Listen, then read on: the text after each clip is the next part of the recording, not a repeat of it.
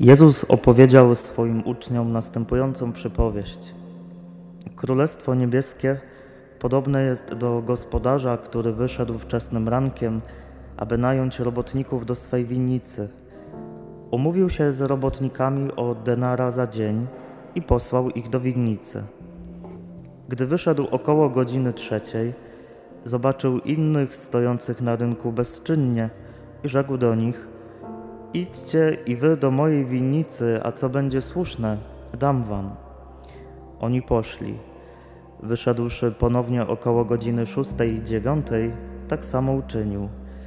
Gdy wyszedł około godziny jedenastej, spotkał innych stojących i zapytał ich, czemu tu stoicie cały dzień bezczynnie? Odpowiedzieli mu, bo nas nikt nie najął. Rzekł im, idźcie i wy do winnicy. A gdy nadszedł wieczór, rzekł właściciel winnicy do swego rządcy: Zwołaj robotników i wypłać im należność, począwszy od ostatnich, ostatnich aż do pierwszych. Przyszli najęci około jedenastej godziny i otrzymali po denarze. Gdy więc przyszli pierwsi, myśleli, że więcej dostaną, lecz i oni otrzymali po denarze. Wziąwszy go, szemrali przeciw gospodarzowi, mówiąc: Ci ostatni jedną godzinę pracowali, a zrównałeś ich z nami, którzy znosiliśmy ciężar dnia i spiekotę. Na to odrzekł jednemu z nich. Przyjacielu, nie czynię ci krzywdy. Czyż nie o denara umówiłeś się ze mną? Weź co twoje i odejdź. Chcę też i temu ostatniemu dać tak samo jak tobie. Czy mi nie wolno uczynić ze swoim, co chcę, czy na to złym okiem patrzysz, że ja jestem dobry? Tak ostatni będą pierwszymi, a pierwsi ostatnimi. Oto słowo Pańskie.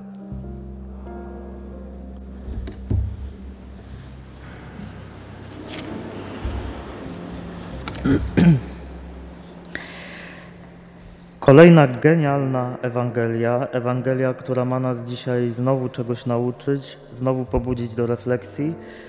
Słowo, które z jednej strony niesie dzisiaj ze sobą taką bardzo pocieszającą prawdę, ale też prawdę z drugiej strony, która jest trudna, w której dobrze byłoby się przejrzeć i być może odkryć, no, że tam we mnie jeszcze nie do końca wszystko jest ok. E, do tego za chwilę przejdziemy. Nie wiem jak Was, ale ja jak tak z tą Ewangelią sobie pochodziłem i dzisiaj jak głoszę cały dzień to słowo, to sobie myślę, że strasznie mnie wkurza ta Ewangelia, strasznie mnie denerwuje, bo to, czego Jezus tutaj uczy, to tak po ludzku jest wkurzające strasznie, denerwujące.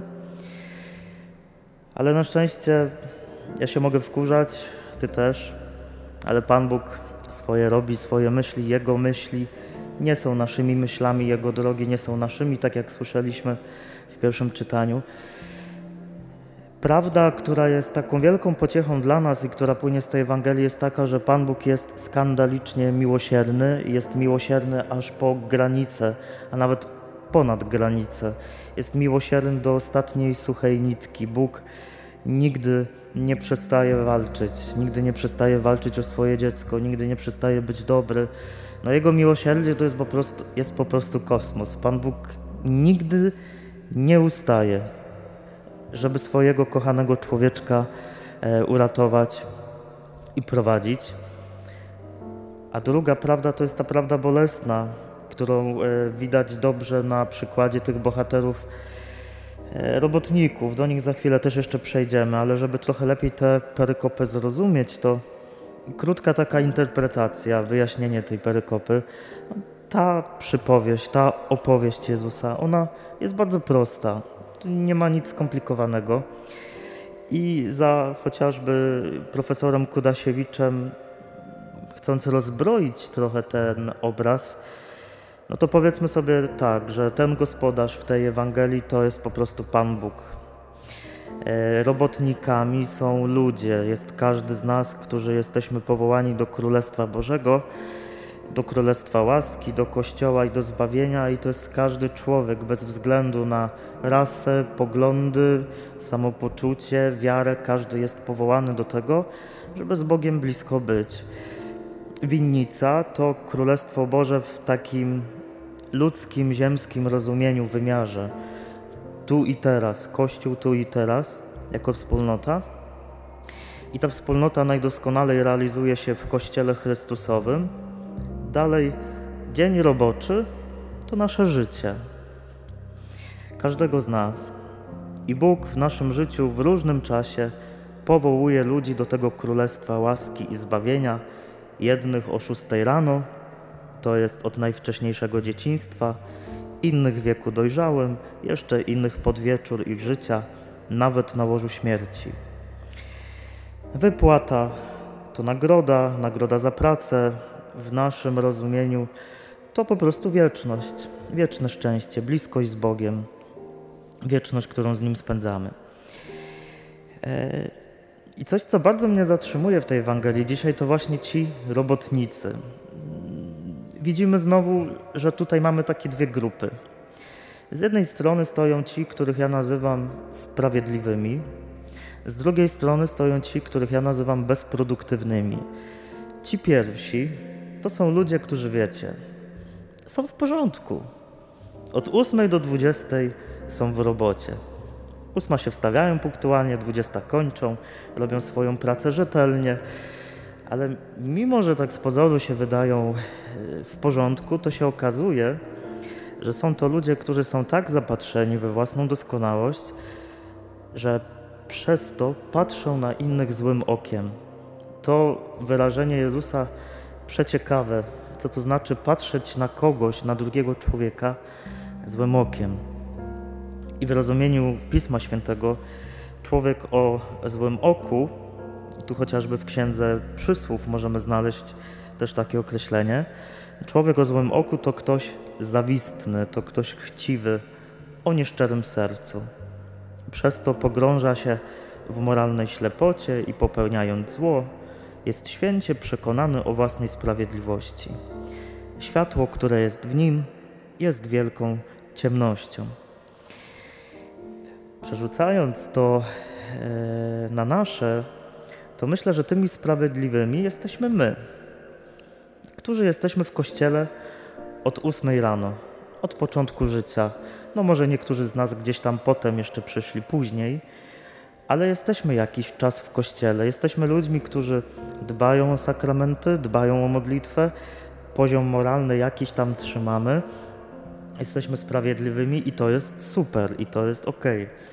Ale może być tak, że również ja mogę być w tej winnicy, robić swoje, ale mieć złe oko że mogę patrzeć na kogoś drugiego złym okiem. Patrzeć na Boga złym okiem, albo patrzeć złym okiem na drugiego człowieka. I to jest ta bolesna prawda z tej Ewangelii dzisiaj. Że Jezus mówi super, że jesteś sprawiedliwy, że jesteś pobożny, świetnie, ale zobacz, czy przypadkiem Twoje serce w tym wszystkim nie patrzy na innych złym okiem. Z drugiej strony mamy tych, którzy no, są bezczynni, są bezproduktywni i szczególnie ci, którzy pracowali od godziny 11 do 12, tam ten czas trochę inaczej liczono, to nie jest 11 rano, to jest wieczór, więc oni pracowali godzinę przed końcem roboty, przed e, wieczorem. Oni pracują tylko godzinę i otrzymują to samo. I na nich najlepiej widać ten skandal Bożego miłosierdzia. I patrząc na nich, człowiek się może wkurzyć. Tak jak ci z pierwszej grupy. E, ci bezproduktywni to są ludzie, którzy z jakiegoś powodu jeszcze teraz nie są w winnicy, nie są w kościele, nie są blisko Boga. Są to ludzie, którzy, którym się tak ludzie, może życie tak się pokręciło, że z jakiegoś powodu jeszcze do winnicy nie weszli. E, są to ludzie, którzy czasem chwilę przed śmiercią tak się mocno nawracają, tak im w sercu coś pęka, że Pan Bóg po prostu z tej wielkiej radości daje im to samo, co tym, którzy w winnicy pracują od początku. I co, nie wkurza nas to czasem? Wystarczy sobie wygooglować yy, nawrócenie przed śmiercią. Znajdziecie, no nie wiem, chociażby Jaruzelski podobno, wiele oprawców II wojny światowej, Chopin. To mnie jakoś najbardziej zaciekawiło. Chopin się nawrócił chwilę przed śmiercią. Całe życie hulał, na łożu śmierci się nawrócił. Niejaki ksiądz Jełowicki e, przyjął jego spowiedź, kiedy umierał Chopin.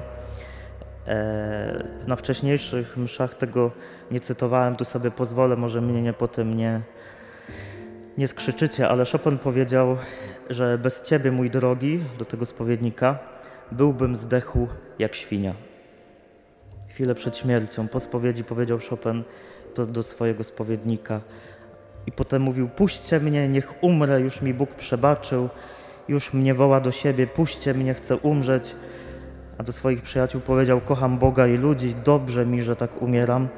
Nie płaczcie, przyjaciele moi, jam szczęśliwy, czuję, że umieram, módlcie się za mną.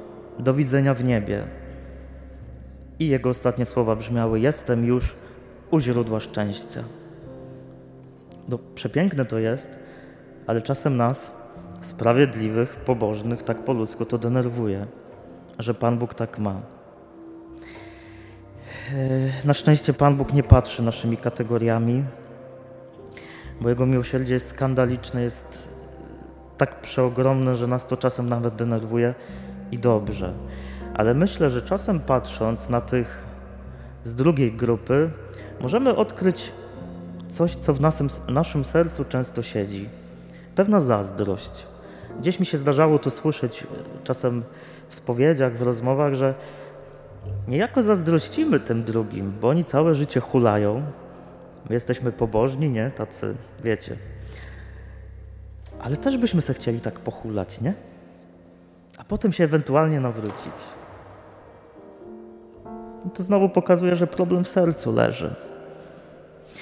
I oczywiście, kochani, żebyście mnie źle nie zrozumieli, to nie tak, że po tej homilii, po tej mszy macie pozwolenie na to, żeby robić co chcecie, nie? że hulaj dusza piekła nie ma, a potem ewentualnie się nawrócę, bo byłbyś idiotą, gdybyś tak żył świadomie.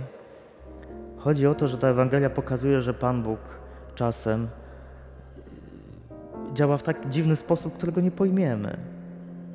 I Pan Bóg nawet za człowiekiem, który jeździ po zakrętach, za takim człowiekiem też biegnie.